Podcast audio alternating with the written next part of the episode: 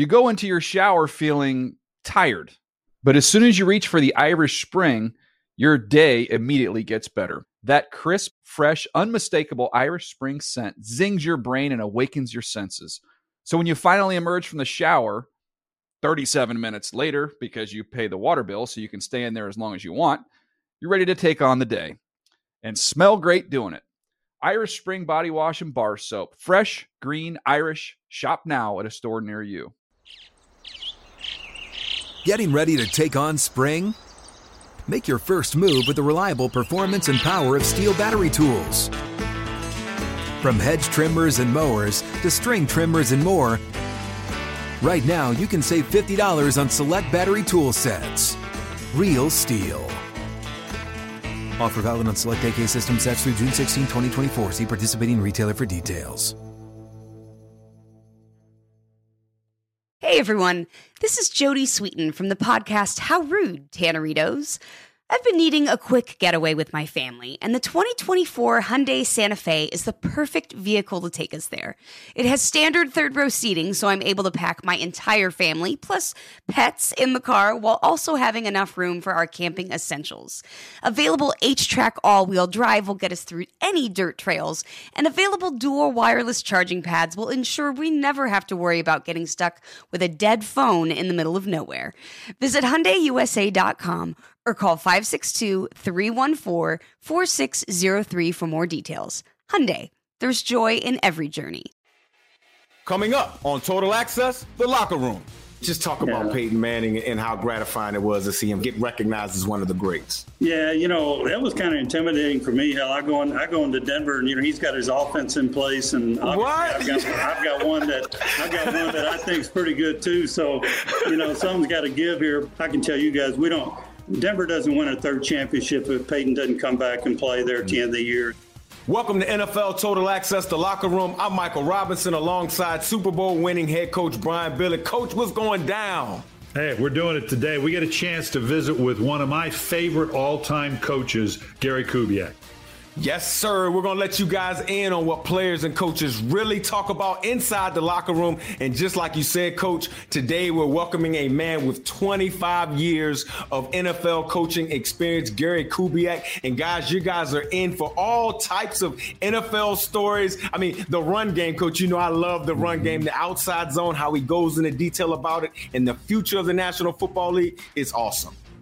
And, Coach, we have a special one today. Here he is, Super Bowl winning head coach, Gary Kubiak. Coach, welcome to the Total Access podcast. What's going on, Coach? I'm doing great. How you guys doing today? Man, doing you look good great. Relaxed. That's good. Look, yeah, man. Look very relaxed, man. Look, so look. We start every single podcast with a locker room story. Sometimes I forget and Coach has to remind me, but we start every every episode with a locker room story. Now, Coach, um, we're not on T V. This is the podcast, right? So we need the behind-the-scenes stuff, man. Don't give us none of that Rudy Poo stuff you would say on television, all right? We got to get the behind-the-scenes um, stories about some, something that happened in your great uh, coaching career. Well, I'll tell you this. This was more my playing career, but it involves okay. uh, it involves the coach very much. So when I was in Denver with Elway, and Elway was obviously the guy, and I was his backup for ten years, uh, Shanahan passed through Denver, and he coaches both for about uh, five or six years before he went on to bigger and better things. But every uh, game, before the game, we'd, we'd sit in a locker. Mike would come by, he'd sit in a locker, and he would quiz John on the game plan and what was going on. Mm-hmm. And uh, about ten minutes before he walked over to quiz John, John said, I'm going to jack with him today. So Mike Mike comes in there, he sits down, and Mike starts giving John all these questions about the game plan, and John is giving him every wrong answer. And Shanahan's looking at me over his shoulder like, this guy don't know what the hell he's doing today, you know? So uh, John jacked with him a little bit. We let him on for about ten minutes, and finally John just started laughing. He said, I know what the hell I'm doing. Let's go play. So, uh, that was a pretty good day. Man, and you, and you got to appreciate that now as a coach, looking back oh, on the other end of that. Oh, God, yeah, I can't absolutely. imagine. Absolutely. You know how it is, Coach, when you're sitting there teaching all week and – and then it's time to go to work, and all of a sudden a guy scares the hell out of you like that. You know, you, you get a little scared before you hit the field. I'll bet. Man, well, you, that's awesome. And you got you gotta, you know, you, yours is such a unique experience, Gary. And I'm a huge fan of yours as a coach just because of what you brought to the profession, one of the rare players at a time. You know, that was the time when you went from playing to coaching. Players didn't do that a lot. You know, that no, was no, that, you're you know, exactly right. Nowadays, yeah, a lot do. You know, it's a, what I'm interested in what made you willing to make that jump. Well, it was interesting. You know, as you know, I sat there for ten years behind John, and obviously he didn't let me play a whole lot. So I was, you know, it was kind of like a, a coach for Dan Reeves. You know, Dan was the coach the whole time. Nowadays, not many guys play for the same coach for that length of time, or, you know, teams change quite a bit from year to year. But uh, I worked for Dan, and as I got to the end of my career, I had some back problems. I knew I was going to step away, and Dan started talking to me about coaching. So, uh, you know, I thought about it, and I said, it's something I'd like to do, but I'll be honest with you, I was a little uh, apprehensive about mm-hmm. stepping really? right into the N F L. So I went back to college football. I went back to Texas A and M, and mm-hmm. and uh, R. C. Slocum gave me a chance to come there and coach a running back. So that's where Why I got my hesitant? feet wet as a coach and fell in love with the ability to, you know, to teach and be around players. So that's how I got my start. Why were you hesitant, Coach? I mean, you well, had just was, finished no, playing? I, Mike, I was a little hesitant to go straight to pro football. You know, I mean, I'm sitting there. I'm a, uh, you know, I'm a former player, and, and I'm being told, hey, you can hop right in here with us. And I was like, you know, kind of let me go earn my dues, so to speak. Let me go start right. somewhere, see what this is all about. I had a young family, see if my wife enjoyed this coaching deal, you know. So, uh, you know, I just felt like I better get started somewhere and, and you know, start from scratch. And when I look back what scratch was for me, I mean, I walked in, I was a running back coach at Texas A and M. Mike Sherman was the uh, offensive line coach. So I started to learn a phase of football that I really didn't know a hell of a lot about. I mean, I was studying line play, uh, run game, watching mm-hmm. tight, tight film instead of wide, wide film. So uh, it really helped me in my career. I'm glad I did it. Well, yeah, I was. Uh, that's one of the things I admire about you, Gary, is that because I've had, you know, a number of my former players would come in and say, geez, I want to coach. And then you go, they go kind of go, what do you mean? You know, I don't, I don't get Tuesdays off. I'm here till yeah. how late? And you're going to yeah. pay me how much? No, and then I, I never see them again. What's grind, man? Not only were yeah. you willing to step into it, but it was, as as Mike's alluding to, you was kind of, well, I got to earn my chops a little bit as a coach. Yeah. I got to learn a little bit about what it is to coach. And I, I just admire so much that you went that route to kind of commit yourself to it. Uh, and then that after seeing it, you actually said, no, I, you convinced your wife, yeah, I think I will coach. Yeah, yeah. You know what? I It, it was interesting because it was hard at first, Coach. You're right. It's such a shock. I mean, as a player, I mean, you got a great life as a player. You work really hard to, to do your job and prepare to play. But when you get into the coaching profession, the hours, the time, and the, you know, that commitment is is a big difference. And when I was at A and M, I'm gonna, I'll, I'll admit I struggled, but I had such a great mentor in Mike Sherman, who I mentioned earlier. Mm-hmm. I can remember one night sitting in the office late at night, midnight, and I'm half asleep in there, and Uh, Sherman comes over and, and uh, says, how you doing? You know, it's my first year coaching. And I said, Sherman, what the hell are we doing here all night? We run, we run ten plays, you know? So uh, I was trying to figure all that out. But, uh, you know, you fall in love with it. You fall in love with scheming people. But the thing that I like, Coach, I just love teaching. I love being around players, mm-hmm. love helping kids. I love coaching college football. You know, you get to pro football, you're coaching both ends of the spectrum, young man and guys with three and four kids. I've been playing for fifteen years, so yeah. I really loved it both. But uh, but teaching was always my passion. Co- Coach, talk to us about what was it like going when you had an opportunity to go back to Denver. All right, you, yeah. you alluded to it earlier, right? You you you backed up John Elway, and then you worked with him in that capacity, and then you worked with him in the capacity where he was kind of your boss to a degree, right? Talk to yeah. us about that experience, man. And then you got a Super Bowl out of the marriage, right? Yeah, absolutely, Mike. You know, I was, um, you know, I had just been let go in Houston two years before. I was in Baltimore, mm-hmm. where Coach obviously had a lot of success there. It's a great place. Baltimore kind of renewed my my passion, like, hey, I, I want to be a head coach again. You know, so I worked for Harbaugh and Ozzie there for a year. And, and we came back from a tough defeat in New England. And, heck, I thought I was coming back to be the coordinator again. I really love Baltimore. And, and uh, my phone rings, and it's John. And he says, you want to do this again? You know, and I'm thinking, well, yeah, you got a pretty good team over there. So uh, it, it was it was great. You know, obviously I was coming back to a place that I knew a lot of people in the building. I uh, had a big relationship with Mister Buller and his family. They had a really good football team at that time. So, you know, I'm very thankful for that opportunity. I wouldn't be a Super Bowl winning coach if John doesn't pick up that phone that day and give me a chance to come back. So I, I'm, I'm very appreciative of that. The Denver Broncos are world champions. They have just won Super Bowl fifty. Well, I love the aspect you're talking about. You love teaching, because then you here you go winning your Super Bowl winning head coach and all that goes along with that. And then you're willing to to to stay in the game and all the demands. And we'll talk about that in a minute, because, you know, I tell people all the time, yeah, this job can kill you now. So you, I mean, that's, it's that's right, very real. Me, yeah. and, and we'll, we'll talk about that in a second, because it, it took so much, obviously, for you to deal with that. But then to recognize, you know, I love teaching so much. I don't have to be the head coach. I'll just, I'll just be a coordinator, and came back in that capacity. I think that um, talk a little bit about just your love of the game, and, and really the head coaching stuff's great, but it's, you know, just teaching can be pretty good too. Oh, absolutely. And when I stepped away from being a head coach in Denver, it was an interesting time for me, Coach, because I knew I still wanted to work. You know, I'm, I'm a guy that gets up every day at five in the morning, and I got to go do something. But I was going to try try to find, uh, I guess, that next niche. You know, what was I going to do? I messed around a little bit in personnel with John and Matt Russell in Denver for a couple of years.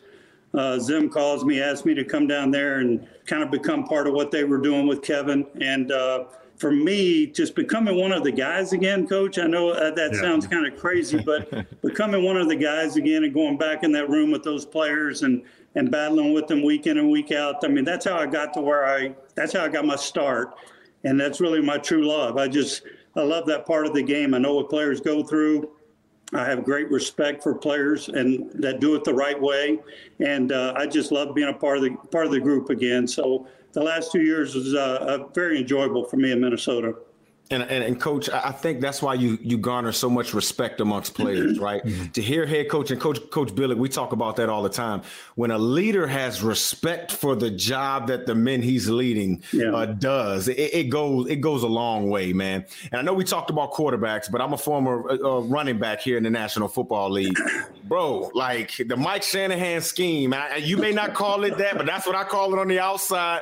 Talk yeah. to us about that. I remember when you were in Houston and that why. I'm, I, we used to call it the widest of the wide zone that Arian Foster used to run, man. Run to the two yards outside that ghost leg of the tight end, make a decision, and, and, and go to work. Where did that come from? Like, it seemed like everybody in the world knew you're going to run it, and you still ran it, and it still worked. Just talk to us a little bit about that run scheme system that you were so much of an integral part of.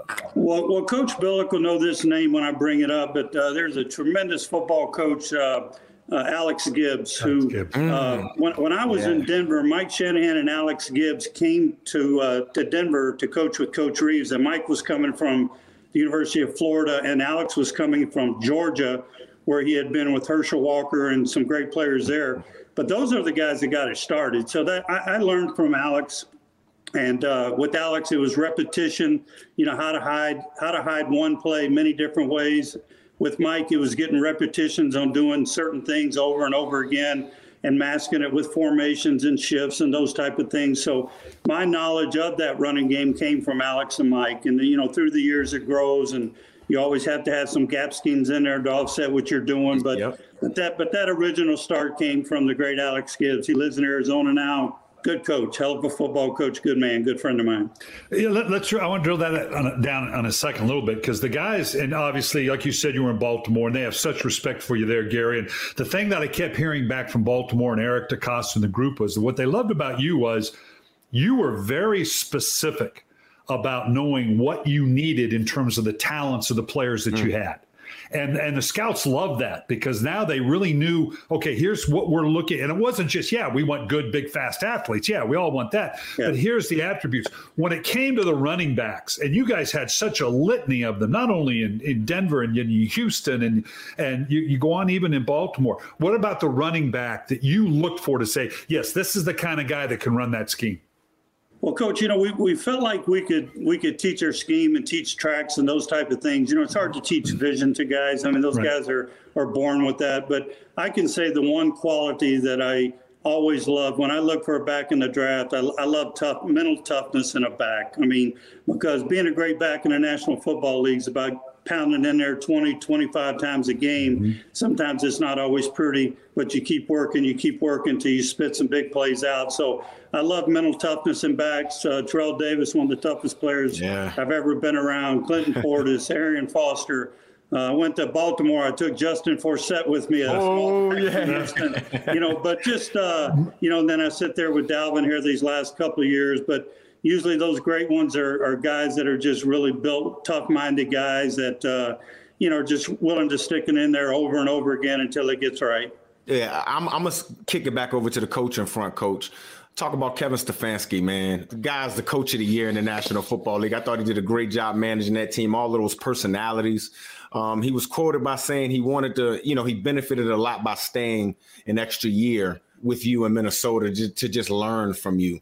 Talk about that relationship with Kevin Stefanski, man, because, I mean, he he, he looks to be born to lead. You know what I'm saying? Yeah, that, uh, you know, I, I tell you, uh, I don't even know where to start. I, I knew a lot about Kevin. Uh You know, as a as a head coach in the National Football League, you keep up with young coaches because you're always looking mm-hmm. for good young coaches, uh, guys that are coming up, you know, the ladder, so to speak, that you may hire someday. And I had a book and I kept uh, had a bunch of knowledge on various coaches. So I knew a lot about Kevin, but I had no idea until I stepped in that building, uh, you know, his level of expertise. Uh, he has two big time ingredients. He's demanding. He's very, very demanding. But he's very composed. And looking for those two things in a coach is really, really hard to find. Uh, Kevin came up the old the old way. I mean, he was the head coach's uh, secretary, so to speak. He coached running backs. He coached tight ends. He coached wide receivers. He coached quarterbacks. I mean, Kevin was in Minnesota for, I think, thirteen, fourteen years. So uh, in a day and time where guys are moving up the ladder pretty quick nowadays and some young guys, Kevin really, really had his hand in a lot of things before he got his opportunity. So I was just very impressed with how he handled players, uh, how he went in the room demanding of players, but uh, extremely fair, extremely composed, and it showed last year with his football team. I mean, for his team to go to Pittsburgh without him yeah. and for them to play the way they played yes. tells you what type of influence he had on that group of men. So very proud of Kevin. I think you're going to see great things from him. Yeah, although he hurt, he hurt coaches' contracts big time now because you got to know the owners are going, well, hell, why are we paying these guys all this much money if they can go to a, you know, on the road and win? Let, why are we paying them so much? So he kind of hurt, I think, some of the contracts coming in. Uh, you know, we alluded to it earlier, uh, Coach, and, and I, I, we'd be remiss if we didn't talk about it because and, – and I've lived it myself, and it's it's it's something people can't really – I mean, everybody has tough jobs. I get that. But the demands – twenty-four seven, three hundred sixty-five days a year on head coaches. You had a scary uh, situation back in two thousand thirteen yeah. where you talk a little bit about your mindset as you're going through that, wondering, Jesus, I mean, can should I really be doing this? Yeah, you know, Coach, I think like anything else at the time, you think you're a little invincible. You know, I can right. I can handle anything. So I really didn't think much of it the first time I went through it in Houston. I battled through it. I kept going. You know, I come back, I go to go to Denver, I have another little episode, so to speak, and that's when I really started thinking about it. You know, I, I just, mm-hmm. uh, I know how much I love the profession, I love the game, I love being around players, but I really struggled with the sixteen, seventeen hours a day. I struggled with right. my phone by my bed every night, you know, wondering what's going on with my team, and was everybody okay? So, you know, I, I was just trying to be honest with myself. Uh, I'm fine, I feel great, uh, but that is a very, very demanding job, and uh, it's a different animal, so to speak, when you start talking about coaching, being a head coach compared to being a coordinator or an assistant. So uh, I have great respect for that.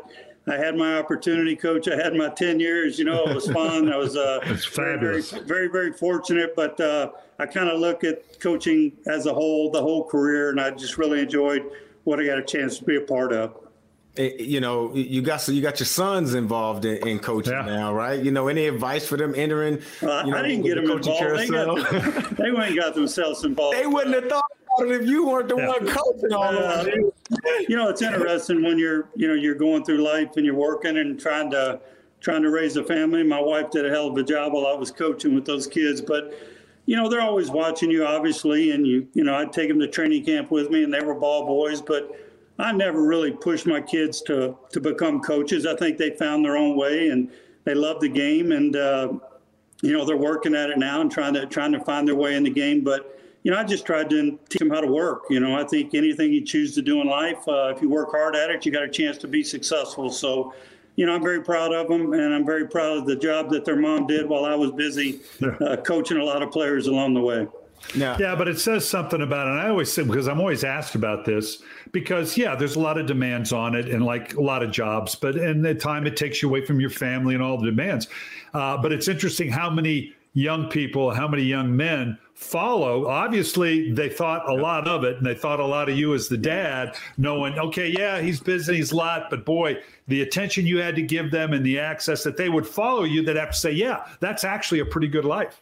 I guess they could probably answer that better than me, Coach. But I, you know, I, I look back and I think about those times.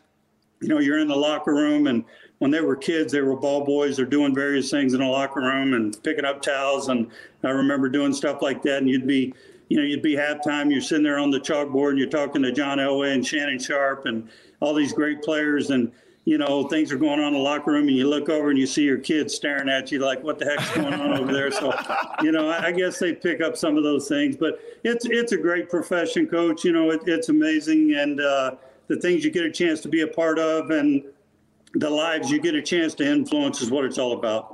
Yeah, well, but well, having been through what you went through, was there a part of you, or did, at some conversations you say, "Now, do you really want to do this?" I mean, did you oh, kind of dad going to? Let's think about this. absolutely, absolutely. You know, but uh, I guess we all find our way. You know, and uh, you know, when you fall in love with something, boy, you just uh, and you wake up every day and you don't feel like you're going that's to right. work. That's a great feeling. And that's what they saw. I, I want to take it here, and this brings me to my next question, because the le- there's a balance, right? There, there's some kids who've been involved in this game of football, like so, like your kids, since they were small, right? Because their dads were great coaches, and they, they're lifelong teachers, right? And then you have some uh, head coaches that we, we deem don't get opportunity to get the opportunity to be a head coach. How does the league balance those dynamics, right? Because to me, you know, a guy that's been around football his entire life that happened to be a son of a head coach, that's a pretty damn good teacher. That's a pretty yeah. damn good, you know, person to have lead, lead a team, but yet balance it with opportunities from from minority head coaches. No, I, I, I totally understand, Mike. You know, the the way I'd answer that is, you know, you got to stop and say there's thirty-two jobs. That's not a lot of jobs, mm-hmm. boy. I tell you, you know, with people getting an opportunity to be a head coach. And I almost feel guilty sometimes, to be honest with you, because I look back and some of these coaches, and Brian knows exactly what I'm talking about. You you think of some of these great coaches you coach with and mm-hmm. and you learn from, uh, you know, I'm sitting there thinking Bobby Turner, uh, running back coach at San Francisco, I coach with Kennedy Palomalo, amazing football coach. Rick Dennison, I've coached with for thirty years. Rick, Rick's never had an opportunity. You know, there's so many tremendous football coaches. Alex Gibbs, I mentioned the, the name earlier, but there's thirty-two N F L jobs. And, you know, I, I don't know why the good Lord gave me one of them at some time, you know, but, uh, man, it's a, it's a coveted opportunity in life. And uh, I think everybody's working really hard at it. And, uh, you know, ho- hopefully you get, the guys get the opportunities that they deserve, because there's so many great great teachers out there in this business that a lot of people don't know about. Did you ever have a time, I know for me, you know, and, and you know this a little bit different, that you were a player, and but you went back to the college game and lived to nurture it, and, and had an ambition to become a head coach. And like every, you know, professional, I'm, I worked at it, and I set my book and how I'd interview, and you're all ready for it. And you get in, you have the interview, and you get the job, and then you sit behind the desk. And the, my first time I sat down was like, holy what do I do now? I mean, did you, did you, even though you did, did you initially kind of go, this is great, but my God, what do I do now? You know, you know, Coach, it's funny you bring that up. I, I tell you guys a great story. When, when I got my first job in Houston, uh, I went down and did my press conference. Uh, the building was kind of empty. Obviously, one staff was leaving. Here comes the next group. Uh, I got through with my press conference, and I walked upstairs and wanted to see where my office was. And as I was walking up to my office, there was a kid sitting at a computer. I looked over at him, and I went over and introduced myself. And I look back now, this is many, many years later. That kid sitting at that computer was Robert Saleh. Oh, and uh, I went over, what? I went over and he said, Coach, I'm Robert Saleh. I want to work for you. I'm a quality control coach here last year. And I look back at some of these things, and I'm just amazed, you know, and you walk in your office, and like you said, you're just, you're overwhelmed. But some of the things that happen along the way, uh, I remember Jeff Fisher telling me after I got my first job, he said, here's my advice, it'll get done. And at the time, I was thinking, what the hell does that mean, Jeff? And every day as you went through the business, you know, and you yeah. felt like there's just, just not enough time in the day. You have to say to yourself, it'll get done. Just keep going. Surround yourself with great people. Let them do their job, and it'll get done. Oh, man, that's awesome. I got one more question before I let sure. you go, Coach. Um, and this is just an overall general question about offense in the National Football League, man. We're seeing a lot of high-flying things. I, and Coach, me and Coach Billick, we talk about it all the time, about the, the change of the offense. The spread is here now to stay. The R P Os yeah. are here now to stay, uh, which is really not that different of a concept from back in the day. They're just calling it a little something different now, right? Uh, just talk about the state of the game, the state of offense, and where you see it going in the future. No, I, I think you're right. I mean, uh, people are spreading the field a lot more. Um, there's still a lot of people very good at running the football and mm-hmm. running the zone scheme, so to speak. But you, but you see the game getting very explosive. You see a lot of big plays. Now, I'll say this, you know, being being involved last year, and you guys don't understand this, Uh, the adversity of football was different last year. You know, there was nobody in the stands. So, you know, eight eight times out of sixteen, you didn't face any adversity on the road. So I think you saw numbers go up and those type of things. Mm-hmm. I think I think some of that's going to level back off when we get all we get the eighty thousand back in the stands and you can't hear the snap count and all those type of things. But but you're right. There's some bright minds uh, in this league. Uh, a lot of ways to get the ball to these great playmakers and. Uh, A lot of ways to do it faster and faster, it seems like right now. But uh, I can't wait to get the fans back out there because I think we really miss yeah. that adversity that comes with with the, you know, football playing on the road, silent count, can't hear what's going on. All those things kind of went away this year, and you saw some explosive stuff going on. But uh, I think some of that will level back off next year. That's awesome, Coach. Uh, I-, I lied. One more question. Peyton Manning, man. Hall of Fame. I couldn't I couldn't get you off here without asking about the, the general, man. You coached him. I mean, just talk about yeah. Peyton Manning and how gratifying it was to see him, fi- you know, not finally, but get recognized as one of the greats. Yeah, you know, that was kind of intimidating for me. Hell, I go in, I go into Denver, and you know, he's got his offense in place, and obviously I've got, I've got one that I've got one that I think's pretty good too. So, you know, something's got to give here. But uh, no, I went in there, and you know, we sat down, and, and really for me, it was educational because I got to learn what he had been doing forever. I got to introduce him to the things that had gotten me to the point where I was at. So, you know, we find a happy medium. We go to work. Uh, you know, it ends up being his last year in football, and it was not an easy one. You know, it was very difficult. Uh, he got injured, missed a great deal of time. Our team was able to hang in there until he could come back. And Denver doesn't win a third championship if Peyton doesn't come back and play there at the end of the year. So I have great respect for him. I was with him a couple of weeks ago at his uh, – little get-together for the Hall of Fame. I can't wait yeah. to go see him this summer. One of the great all-time players and obviously one of the great all-time people to ever uh, step foot in our game. That's awesome. I couldn't imagine game planning, coaching him, right? Like, what are you saying to him, right? You're asking for, hey, Peyton, you want to run this? Uh, what you th- yeah, he, yeah, he uh, he would say why a lot. You know, why are we doing oh. this, Coop? What's going on here, you know? But that's what that's really, from, from a coaching standpoint, when you get these yeah. great quarterbacks like that, that's what really challenges you each and every day. You got to have answers for them. And those great ones, uh, Mike, you know, the great players, they want answers. You know, Coach, why why are we attacking them this way? Why, right. you know, why didn't we block it this way? So uh, that's what coaching's all about. That's what keeps you keeps you going, keeps you growing, whether you're twenty-five or whether you're yeah. fifty-five.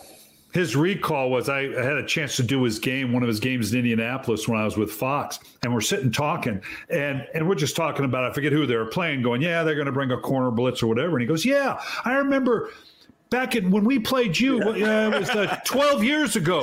You did that, and you brought the will. I'm going, are you kidding me? Tw- I can't remember what I did yesterday, and you're telling me about a cat blitz I brought twelve years ago. Are you, that, that one opened my eyes a little bit. Yeah, you know, I tell you, those, those great quarterbacks are they're really, they're another coach on the field for your organization, yeah. you know. And, uh, guy, you look around right now, and there's just so many great players out there, but uh, they're the guys that make it go. And um, to get a chance to coach some of the great ones like himself, be around John Elway, Steve yeah. Young, for me, uh, I look back and just feel very fortunate to be around those people.